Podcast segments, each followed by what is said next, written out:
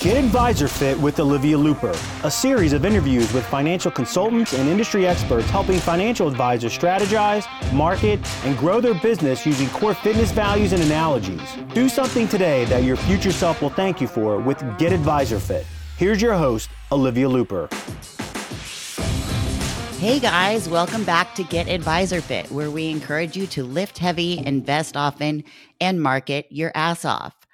Today, I am calling all financial advisors, specifically female financial advisors. How would you like to boost your income, shorten your work hours, and overall improve your work-life balance? Um, I may not be a financial advisor, but uh, sign me up, please, because this is exactly what my next guest, Brittany Young, does in her coaching service. Brittany is a woman of fierce drive and unstoppable ambition, having made a name for herself in the world of high-stakes pharmaceutical sales over a fifteen-year period. Brittany now brings her experiences and lessons to mentor other women in the financial field, operating as an executive coach and sales mentor specifically for female financial advisors. She empowers them to build wealth, not just financially, but across all aspects of their life, using her proprietary methodology known as the permission process. Her coaching has brought significant transformation in her clients' lives. Wait till you hear some of these stories, enabling them to boost their income, shorten their work hours, and improve their work-life balance. With Brittany's help, her clients have navigated company cultures that undervalued women and landed jobs with increased salaries and more flexible schedules. They've gone from modest twenty K cash months to whopping one hundred K cash months within a year and achieved substantial earnings while working fewer hours per week. Um, I don't know anybody who wouldn't want that. Beyond the boardroom, Brittany is a dedicated wife to her husband, Tim, and a loving mother to her daughter, Avery. When she's not breaking glass ceilings or rewriting the rules of success, she enjoys spending time with her family, lifting weights at the gym, or sharing a hearty laugh at the dog park with her dogs, Maisie and Louie. In our discussion today, Brittany is going to share her insights and wisdom on making more money using permission-based sales and how you can apply them in your professional journey. Ladies and gentlemen, join me in welcoming our guest, Brittany Young. Brittany, thank you for being here. Thank you so much for having me, Olivia. I'm really excited to chat with you today. And I want to meet that lady that you just talked about. Uh, yeah, she sounds pretty badass. I mean, I don't know. That wasn't even the whole bio. I mean, girl, you some of those numbers about when you were working the pharmaceutical business and bringing your, oh, what was it? It was like bringing your, um, the section that you worked for from, I don't know, I forget what it said, but some impressive stuff. um, so tell us a little bit about your story, how you began working with financial advisors. Sure. Well, I began my company in twenty seventeen, and, you know, you and I share the fitness piece in common. I started out as a fitness instructor after leaving corporate, and I had a full book of business within a month, and I was trading time for dollar and realized that wasn't exactly where I wanted to be, or, you know, the people I was serving in that industry of who I wanted to further my career with. And so I got really quiet and decided, okay, what's the next route? Where are we going with this business? Who are we going to serve? And it took a couple years to land on the financial industry, especially having never worked in the industry a day in my life. Um, it was just something that fell into my lap, as these things always do. And I recognized a big gap within the industry, especially for women, where, you know, only twenty percent um, of advisors are women, and that hasn't grown in the last decade and a half. Wow. And at firms, there's only twelve percent of women that make up financial teams. Okay. So not only was that a huge gap that I saw, but when I started working with women, I realized that they were having trouble selling. They had all the beautiful skills of building relationships, understanding, you know, the basics of how to build a relationship, how to sell their services, but something was missing. And it really was about permission and giving oneself permission to fully step into a sale without having to do it the old man way, as I like to say, or, you know, the bro culture that we're often seeing within corporate America. So because of this gap and having worked already in this gap in the pharmaceutical industry, I figured, why not bring it into an industry that's almost dying for women to step fully into their power when it comes to finance? Yeah, that makes a lot of sense. You know, it's ironic because I feel that my perception of things have has always been a little bit skewed because my first clients in my business were women. Mm. And there was a lot of, you know, chatter in the space. And this was like two thousand eighteen about, you know, how the, when women are underrepresented and, uh, you know, bro culture and finance and all of this stuff. And I didn't really see it right away because I was working predominantly with women. And then, you know, as time went on and I was working more, um, spending more time in the industry, I was like, wow, they're right. There's still such a small percentage um, of women. So twelve percent is that's even less than I thought. So that's actually really surprising. It's a huge gap. Um, so why do you think women have trouble selling? I think there's a couple of reasons. The first reason is in that twelve percent, um, that's client facing. So in the twenty percent, um, you know, you can do the math, but that's only the client facing women. So there are those that are out there selling.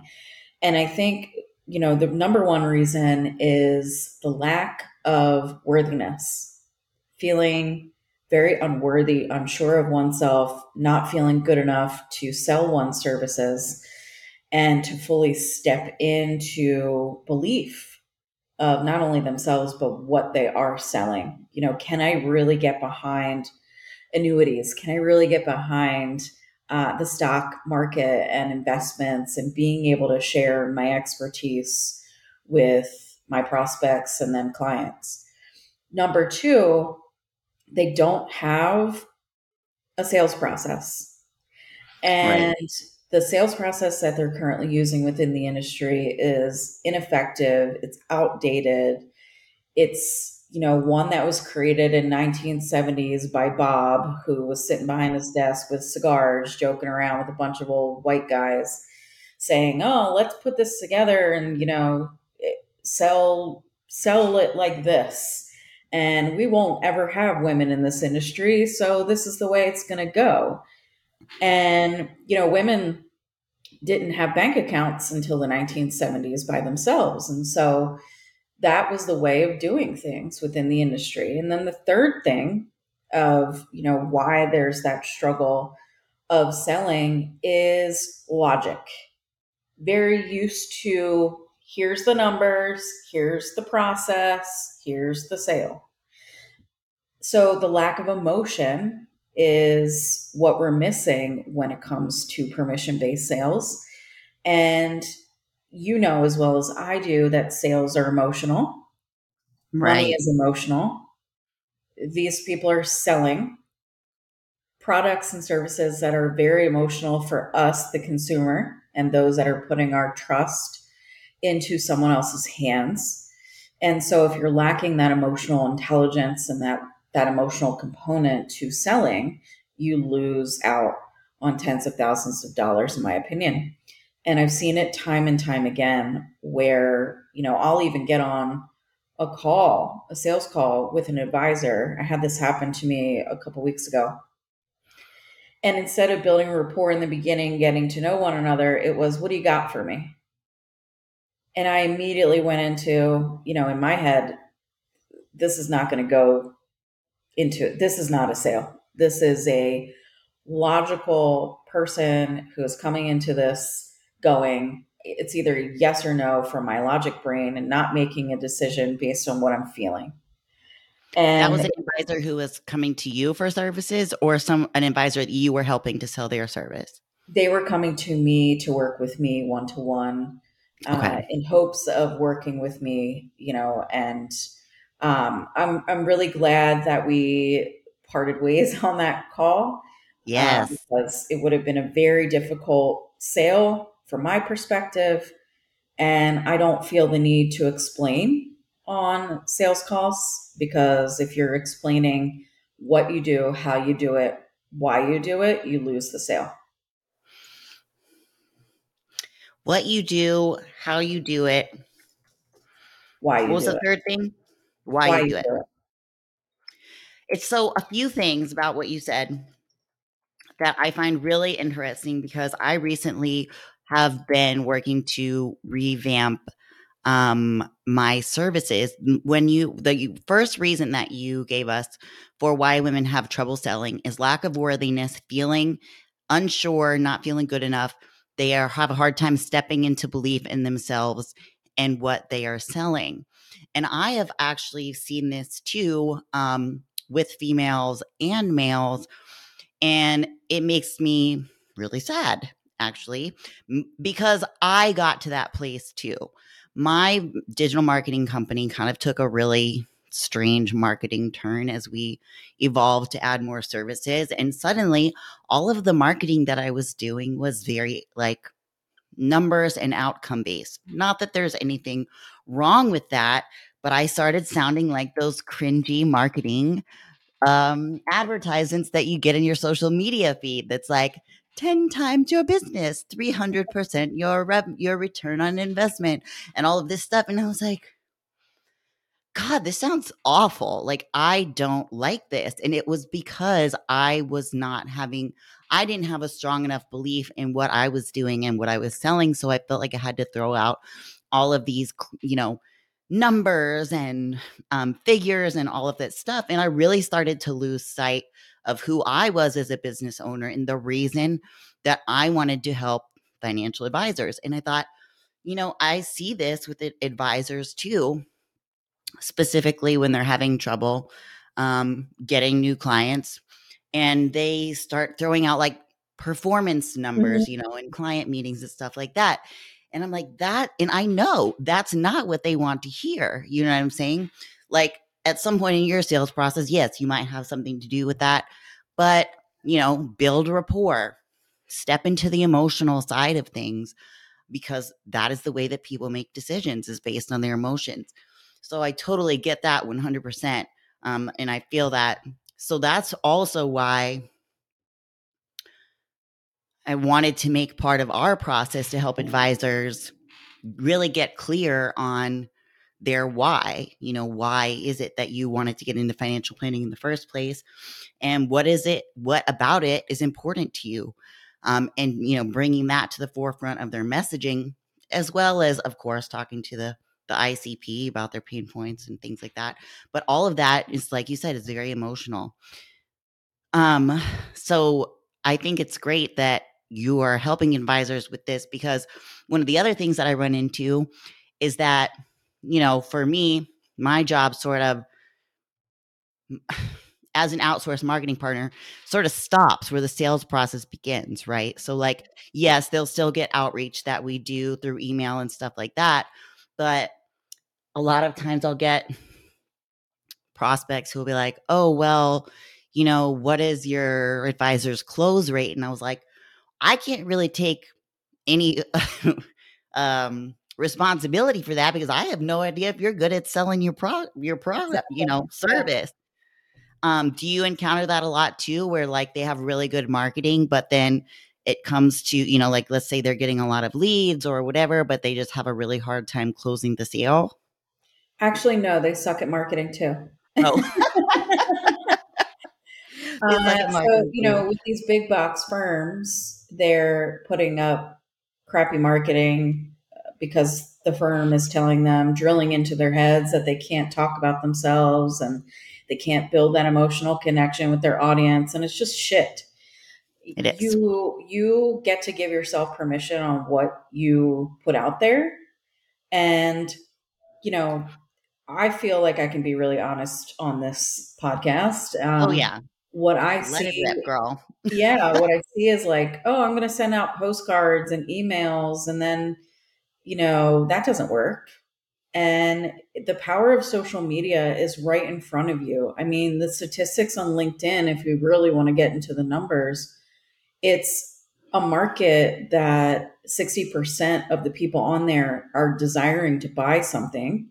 They get sold to very often, whether it's crappy sales or, you know, somebody sliding into their D M saying something that, that they do actually need. And there's only two billion people on that platform. Whereas on Facebook, there's seventy, seventy billion. Wow. That's a huge difference. LinkedIn is continuing to grow. So if you have out of, you know, I'm not going to do the math on here because I suck at it myself, but out of Same. two billion, sixty percent of those people are willing to buy. That's a huge chunk of men and women who are out there looking for your financial services that you are not capitalizing on with proper marketing and a sales process. Now,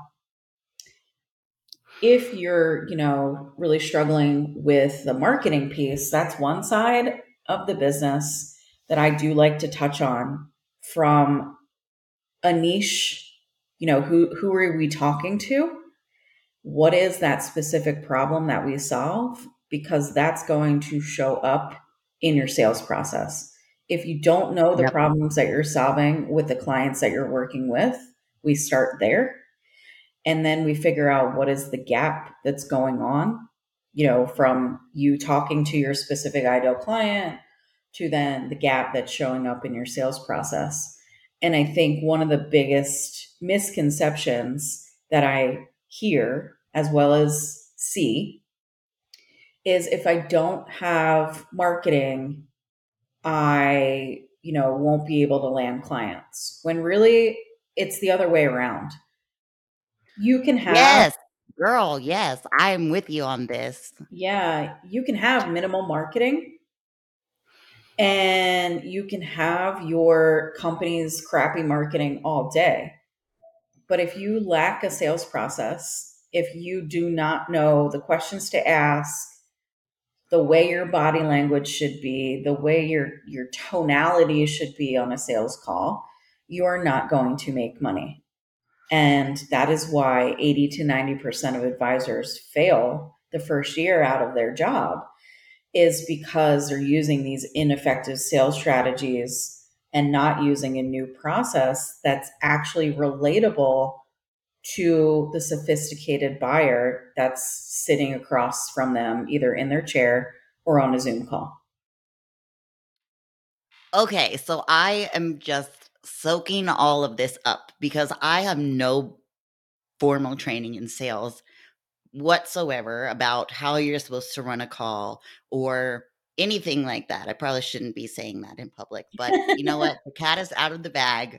If, most people know because I, I'm just very open like that. I'll just tell you anything you want to know usually. But so I have two questions and I'm going to let you decide which one you answer first, or maybe they're kind of related. That's why I'm sort of asking them together. One is, what is the permission process? And two is, which is the one I really want to know. I want to know the permission process too, but something tells me that they're sort of related. You said if you're on the call, you're not supposed to be telling them about what you do, how you do it, and why you do it. So what do we tell them? And also that probably does relate to what is the permission process, no? It does. So on your sales calls, it's not about you. Okay. And I think that is one of the hardest lessons to learn, that your on a call for the client, not for you. Okay. So they get to ask the questions. You're not on there to explain yourself. And that's where the permission process comes in. So it's a three-step process where I blend emotional strategy and business strategy together. And the way I do this is the first part of the process, and they're all interchangeable. They all work in tandem. Okay. But it's really t- taking a look at where are you emotionally right now? So where is your worthiness? Where, where is your confidence? Do you trust yourself when you're selling? Do you believe in what you're selling? Are you confident in knowing that every time you get on a call, it's a sale? or, you know, what's the story going on? What's the emotion? What's the fear that may be stopping you from closing that deal? And I go into a lot of, you know, the root of the emotion. I'm not a therapist. I married one. We have these conversations often. So, you know, it's a really beautiful blend, but permission is about free will. And so it's giving, it's giving that other person on the other side of the line free will to make a decision. But if you are emotionally attached to the sale yourself, they're going to feel that, they're going to pick up on that. And then what happens is they don't feel as if they have free will to make that decision, because it's almost like you're pressuring them into that. So the second part of the permission process is really learning how to regulate your emotions before you get onto a call, before you step into a client meeting. So you're not attaching to their emotions. They're not attaching to you. And that's really the hardest part about the process. And I use something in the background of the process called heart work, which is something I do, you know, with one-to-one clients as well as in my group program. And then the third part of the permission process, what I like to call is the challenge, the creation. How do we create a sales process that gives you permission to speak in your language?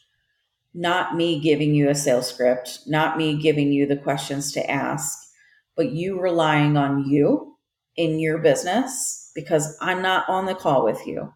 I'm not sitting there, you know, giving giving you the cues of what to say, how to say it, and what to do when the client's in front of you. Now, this relates perfectly to, you know, being on that call. When you first step on the call, it's not that you need to fully explain every little detail of what it is that you do. The client ha- over the years has become so sophisticated with understanding markets, investments, strategies themselves. They're all, they're all doing that uh, work before, at least I hope, before they get onto a call with you as an advisor. You know, some of these people are making a switch to work with you, or they're brand new, they're in their twenties, they just got their first time job, and they're looking to make those investments, and you're the person they're choosing to grow with over the next thirty to forty years. It is not your job to sit there and go into full detail of every little thing, every logical piece of, we're going to start here, and by year thirty, here's where we're going to be on a sales call. All of that information over the course of thirty years is important, but not on the initial, hey, Olivia, how you doing? Let me tell you everything about me, and now it's your turn. When we don't make our calls, our sales calls, or even our introductory call about that particular client, their needs, their wants, their desires, it, you just lost, you lost the sale. I mean, everything yeah. comes back down to losing that sale. Yeah. Yeah. So uh, two things come to mind when I hear you tell these things.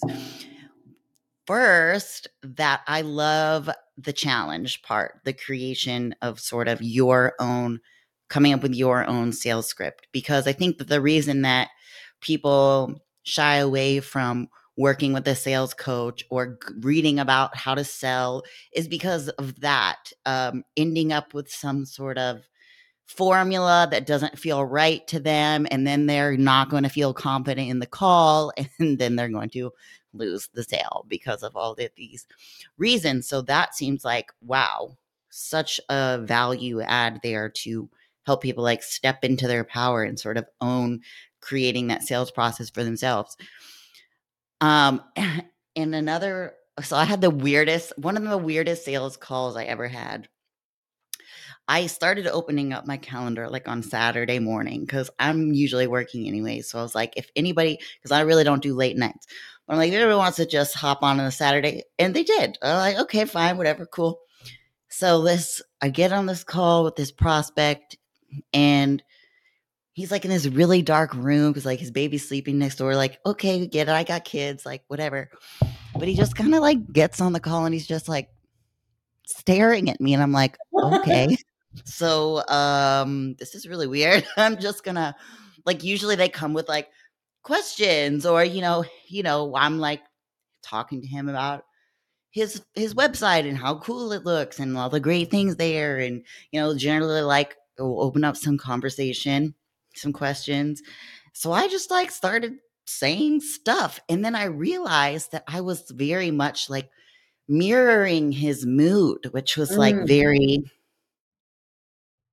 meh, meh. Like yeah. I was not excited anymore about talking about my stuff or how I could help him or talking about his stuff. It was just the strangest thing. Is this something that you, you see sometimes like when the salesperson doesn't really go in with um, a plan. And then the, they start like mirroring the person's sort of energy. And then I got off the call and I was like, why did I do that? That was so weird. I, I see it so often. And I, and it really does come down to that understanding of one's own emotions. So, you know, in sales psychology, if you will, if you're not aware of your own body language, your own tone, you will wind up mirroring exactly what the client is doing, their behaviors, even from their hand gestures to their pausing, their staring, their awkwardness. Yes, I was make I was being awkward like him. And I was like, yeah. That's not me. You don't ever act like that. What are you doing? I was yeah, like, it's really interesting that that showed up for you. And so, you know, going back and saying, okay, what really happened here? Why did that show up for me? What was going on in my life at that time? Um, taking a look at that so you can correct it on the next. But I do see it. I see it quite often. Or I, I see a lot of the logic coming out where it's facts and figures and, you know, I'm going to show you all of your retirement plan right here, right now. And the person's like twenty-six and they're going, yeah, what the fuck is happening? And I'm twenty-six. Like, I can't imagine sixty-three being retired. Like, what are you talking about, lady? And yes. yeah, so it becomes this really intense Uh, back and forth, as opposed to what I like to teach, which is let's make it more of a flowy conversation.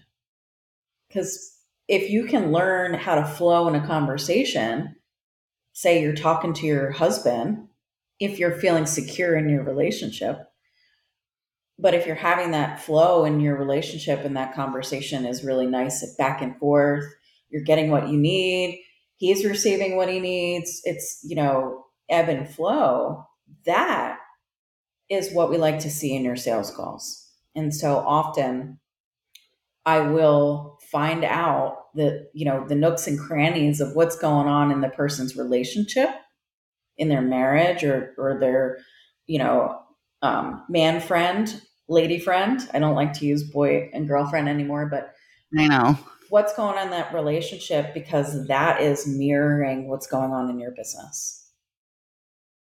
Really? Yeah. That's terrifying.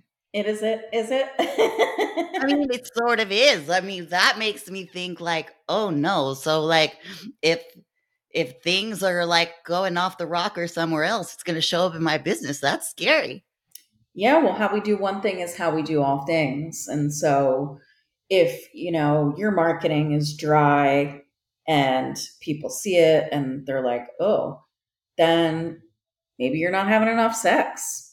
Maybe you're yeah. not going on enough vacations. Maybe you're being, you know, really unfair to yourself or your children at, at that point in time. Something's going on with you and it's showing up as a reflection in your business. It's so funny that you say that, because there have been times where I look back and I'm like, wow, in these months or whatever, my marketing was on fire. Like I was like, killing it. And I'm like, what was I doing different? You know, like I try to think back to like, what was different then? Like, why did I feel so confident in what I was doing? And I always try to look to things that are business related, but, you know, maybe I was looking in the wrong place. I really needed to sort of be looking at what else was going on outside of my office and, you know, how that affects me when I show up. And so that really gives me something to think about as I sort of like look and go back and, you know, comb over my own marketing messaging and stuff. Um, so why, well, I think I already, I, I don't know why I'm asking this question, because I want to know your answer, big, but do not in any way take it as me saying, why do you do this? But why teach sales? Why, why do we have to teach people how to, to sell? Mm. Why teach them how to sell? Well, I mean, it's the same as teaching you to ride a bike. It's a skill. It's something that you actually can learn. You're not born with it.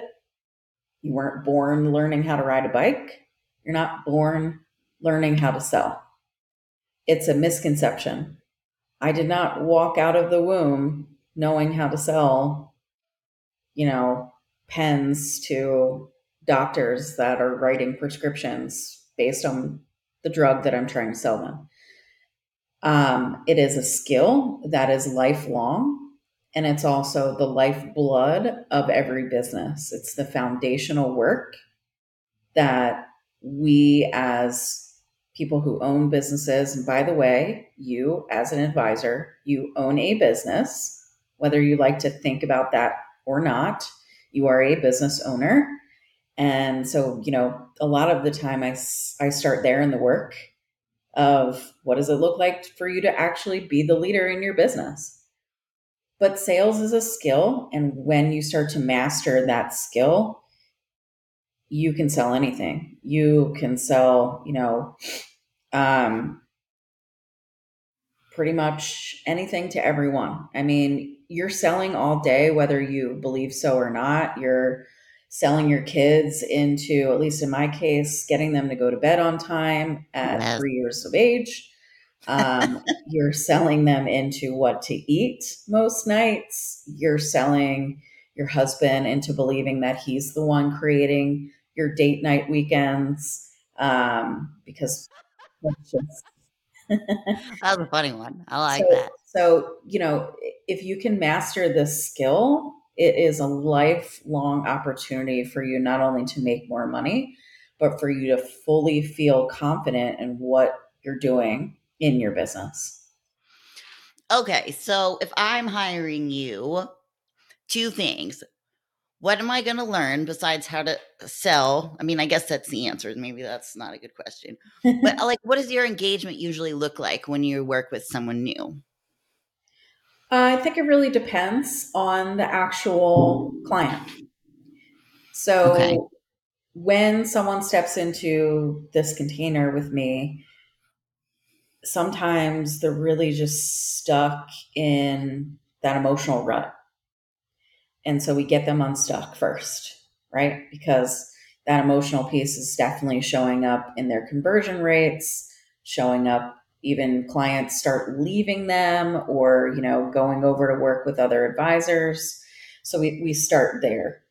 Um, and then when it comes to the actual sales piece, it's really understanding what are you doing right now on sales calls? How are you showing up? What are the questions that you're asking? And how can we start to almost improvise and play a little bit? Because most of the time their processes are so straightforward and robotic. How can we bring in more of that, for lack of a better word, feminine essence, what I like to call electric masculinity? Ooh, so, yeah.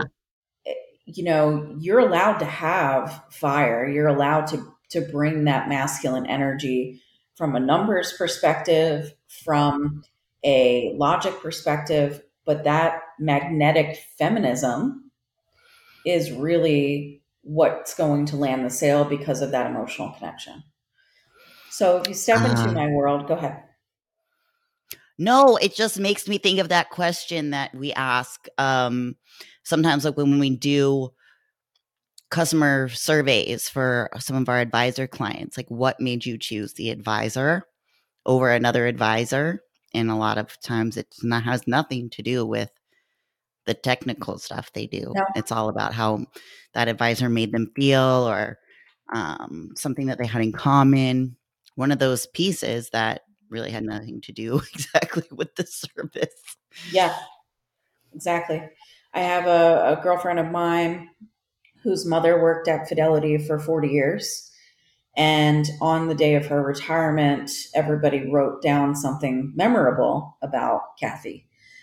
And not once was, you made me a million dollars, you helped me buy my yacht, you, you know, got all of my kids, um, their inheritance. None of that shit was written down. It was more of, you sent me the, you know, flowers on the anniversary of my dog's death, or, you know, you showed up at my kid's baseball game and that meant a lot to me. It was more about, again, that feeling, that emotional connection.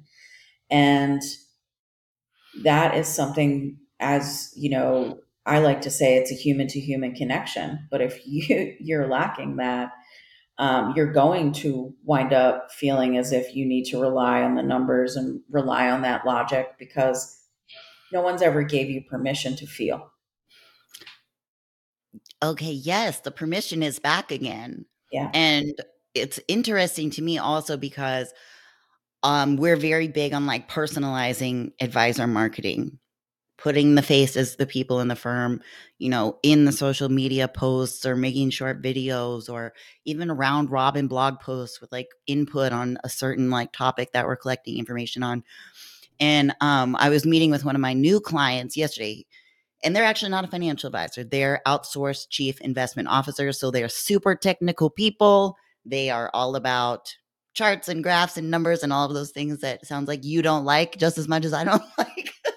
Um, but he was like, I was like, oh, so how are you, you know, are you getting any feedback? And he's like, oh yeah, people love it, especially the personal stuff. I'm like, I told you, then they're always going to like that stuff better. I'm like, so, you know, I have, get, I get advisors a lot, and I'm like, well, nobody's like responding to my, my, you know, nobody's engaging with the posts that I'm putting up. And I'm like, that's because they're boring and they have nothing to do with you. Or, exactly. Or they're boring and they have nothing to do with the, the target audience's problems. Um, you're just throwing out a bunch of random information that can probably be Googled, but guess what? You're probably not famous, so they, they can Google you. I mean, let's show them what you're about. And they are always so tickled because they're like, oh, they love that. You know, our clients and our prospects love that stuff. And I'm like, I told you. Yeah, it has nothing to do. I mean, yes, it does at the at the end of the day. Can you help them get yeah. to their goals financially? Um, can you help them retire at the age that they want to retire at? Can you sell them into an annuity that feels like, this is it? I'm really happy with with what we did here. But at the end of the day, every person wants to feel seen, heard, and validated. And if you're not doing that in your marketing, that's a problem. If you're not doing that on a sales call, that's also a problem. And so, you know, it starts with you, because it's always you versus you. So if you're missing the mark on yourself and you're not seeing the benefit of what you bring to the table, people are going to see that, feel that, not resonate with you, and go to the guy next door. You know, and that guy next door, he might be working at Edward Jones, but he makes them feel a certain type of way. And yeah. you're running your own R I A and they don't feel you. And so, you know, that's where the marketing piece comes in. That's where the sales piece comes in. They work hand in hand. Um, but again, I'll, I'll say this, and this is the hill that I'll die on. Sales is the foundation. You know, you can write all day, you can be personalized in your marketing, but if you don't have that process, chances are you'll make a little bit of money, but not the money that you want to be making. Yeah. And I mean, I think it's it's interesting that you say that, that that's the foundation, because I think a lot of people see it as the end, right? Like, yeah. okay, I'm going to do all of this stuff and I'm going to get all of these prospects. And then, oh my gosh, look, I have this many calls scheduled for this week. And then the sale comes. But it's like, you did all of this hard work, or you paid someone to do all of this hard work.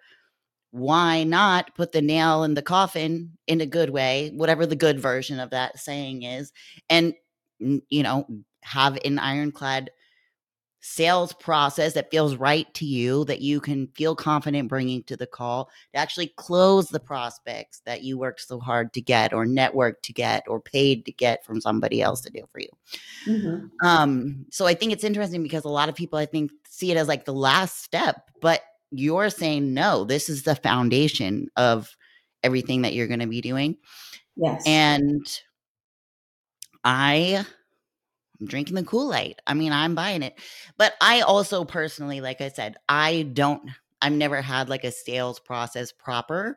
It was actually something that I reached out to one of the entrepreneur groups that I'm in earlier this year. And I was like, hey guys, anyone like recommend some books on selling stuff? Because I don't know what I'm doing.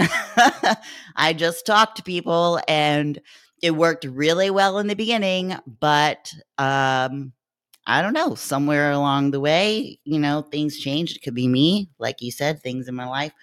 Um, or it could just be that I finally got to a place where I'm seeing that that foundation needs to be put in place in order to sort of have everything come full circle. Mm-hmm. Speaking of coming full circle, I didn't come full circle on that thought before, but I think a lot of times advisors don't give themselves permission in their sales process or their marketing because, like you said, they've been told uh, that it, you know, this is not about you, um, things like that. So they're so afraid of talking about themselves or being too casual, not professional yeah. enough, all of these things. But that's that magnetism, that human to human connection, um, that they end up missing. And I think they can just, at least there's a solution for them to come with someone like you who can help train them to, like you said, the sales will, can enhance all the areas of their lives. Husbands, children, business.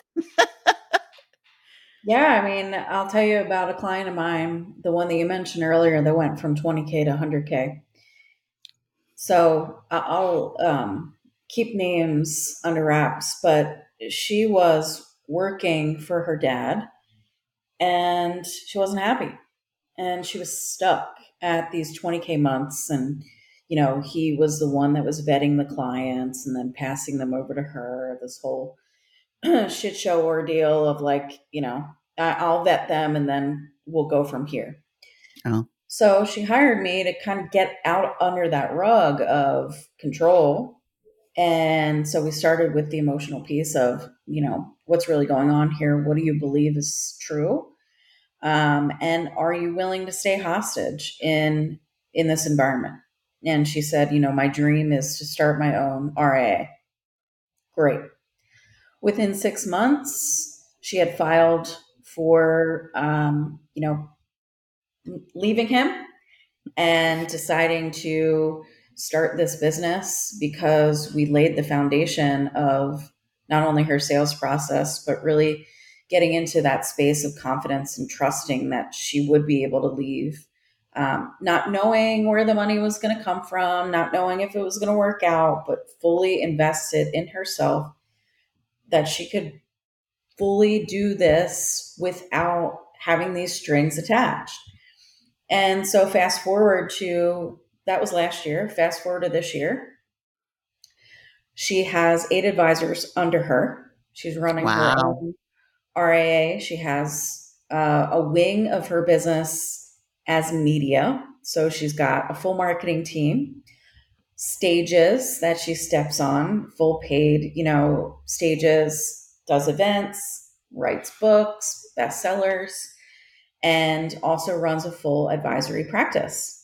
And wow. it just so happens that within that leaving and starting the business and having these advisors under her, now they're hitting one hundred K months. in yeah. revenue. And that's awesome. It's huge. You know, she gave herself permission to follow exactly what was on her heart, and it worked. And now she, you know, graduated from kind of clients that weren't stepping fully into making a decision to work with her to multi-million dollar cases, um, from divorce to inheritances to, you know, people just kind of waving their dollars at her saying, please take me and work with you, because she fully stepped into the belief that she could do it. And she had the sales process to back it up. Oh, I love this. Can we get one more client success story before we go? Because I am just enthralled. Sure. I mean, I'll tell you about the one that I'm working with now. Um, she has four people on her team.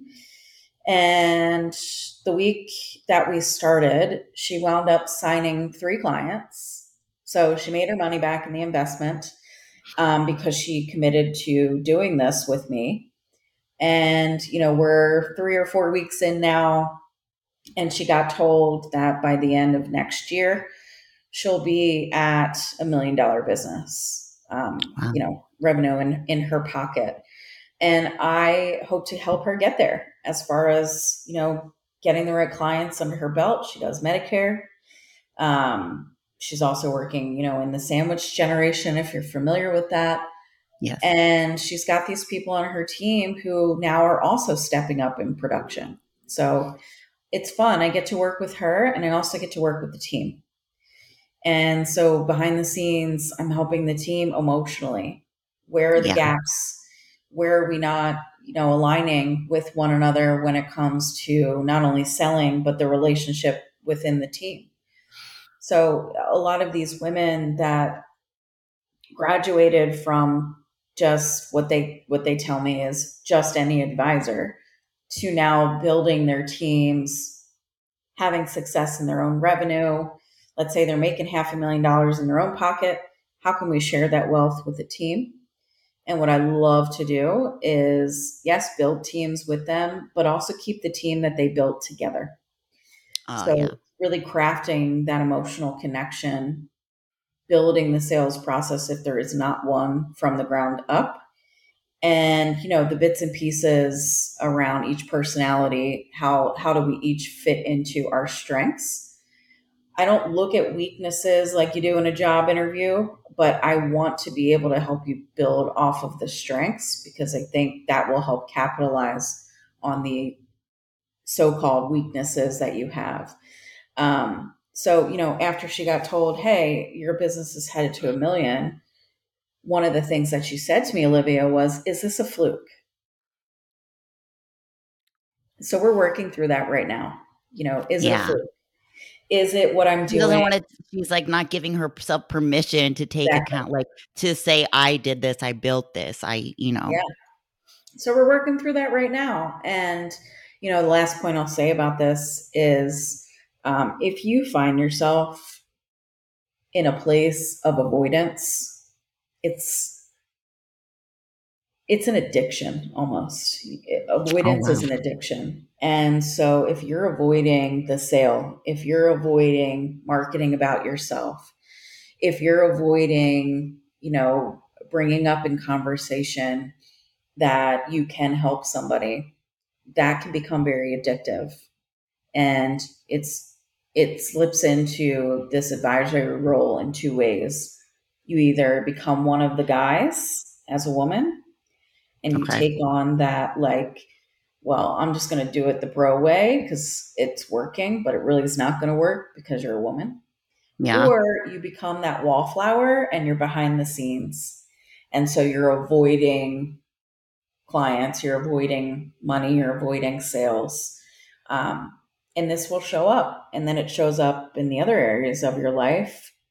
And so avoidance can become that, that addiction, which I'm very familiar with, having, you know, been an addict um, myself, and having continued to work through that avoidance till this day, because it does show up in our life. It shows up very strongly. And so, you know, if you're listening to this as an advisor, one of the things I would ask you to ask yourself is, am I avoiding my sales process? Am I avoiding my marketing? Am I avoiding in other areas of my life, whether it's my emotional being, or am I so used to doing, doing, doing, and, you know, filling everyone else's cup and avoiding myself? Like, what, where are the areas of my life that I am pretending to uh, feel safe, but really it's, it's really avoidance. Right. And I just saw a post about this this morning about um, the same idea, like just keeping yourself busy so you don't have to sit with your own problems is yeah. not a solution to the problem. It, like you said, people become addicted to it because it's more comfortable than facing the discomfort of having to make change. Um, but with anything, listeners, uh, if any of this should terrify you, it should be that all of the areas of your life are going to be interdependent and they're going to affect one another. So like Brittany was saying, um, if there are other thing, if there's other areas of avoidance, then, you know, they're going to possibly be spilling into uh, your business. And so maybe it's not necessarily one thing, like, oh, well, I'm not doing this one thing in my business. It could be like these, I want to say like silent killers that are actually other parts of your life um, holding you back in business and sales. Yeah. Right. This, pardon? And your health. Yeah. Oh yeah. I, I actually just went through some of this personally. Um, I had been avoiding some very difficult conversations for years. Um, and I started to have health issues. And it was quite literally the fact that I was just trying to stomach too much emotional baggage. My body just was saying, no, you know, this is the end of the line. You have got to step in and deal with this. And through a lot of introspection, I was, I uncovered that that was going to be the only way through it. My health was only going to improve if I worked on these other areas of my life that were not specifically physically related. It wasn't food. I eat very clean, wasn't supplementation, wasn't anything, you know, the only thing that we could conclude was that it was the the mental and the phys- uh, spiritual that were really taking a toll on my physical health. And you guys all know how I feel about physical health. So there's a big, there's a big theme for us here, but um, Brittany, I know I am for one, am super excited. I know that you have a mastermind coming up um, August twenty-second. Will you tell us a little bit about that for anyone who wants to listen, and then also where our listeners can find you? Sure. The mastermind is called Sell Your Way. So it's really about giving yourself permission to sell in your own language, in your own way of doing things within your business. It's a three-month program, and it's designed to help you double your conversion rates and hopefully double your income. And it is kicking off, like Olivia said, in a couple of weeks on August twenty-second. Every month, you're meeting three times a month. You're meeting with me as well, one-to-one. I'm bringing in guests like marketing, um, a financial coach, a somatic healer. So we're touching all of the components for you as I would with a one-to-one client. Um, and yeah, it's, it's going to be a lot of fun, and I'm super looking forward to it. We have quite a few ladies in there now. Um, already getting started with the work, which is beautiful. And so we're working through your emotions. We're working on your sales process. We're working on who your ideal client is, how to talk to them. Um, we'll touch on marketing a little bit, but really focused in on that sales component and that sales process to really help you nail down exactly what to say when you get on a call. And then where to find me. You can find me on LinkedIn. Um, I have fire signs around my name on LinkedIn. It's Brittany Young. Yes, you do. Yes. Um, Brittany is spelled B R I T T A N Y, Young, which is very easy to spell. Um, and yeah, if you are desiring to book a call with me, I'll send Olivia the link to do that, especially to get your hands on the information within the mastermind, or if you're looking for that one-to-one tailored specific to you and your business, we can do that too. Yes. I, for one, cannot wait to go check out more information on this mastermind. I mean, I'm not going to lie, you might see me in there because this sounds like fire, just like the fire sign emojis around your name, um, which I, I really love. So don't take them down. But Brittany, thank you so much for coming on and sharing all of this with us. I think that there, I know that there are going to be plenty of people out there listening who deep down know that they're missing this foundational piece um, of their financial advising business, salespeople. Um, so I'm honored to have had you. Thank you for coming, and let's keep in touch. Absolutely. Thank you so much for having me. It was a pleasure. Thanks for listening to Get Advisor Fit with Olivia Looper. To learn more about Olivia and how her firm, Lexicon Content Development, can help you, visit lexicon content development dot com. If you want to reach out to Olivia on LinkedIn, you can find her at Olivia Looper Lexicon. And if you'd like to follow Olivia on Instagram, you can find her at Lexicon Content Development. Till next time.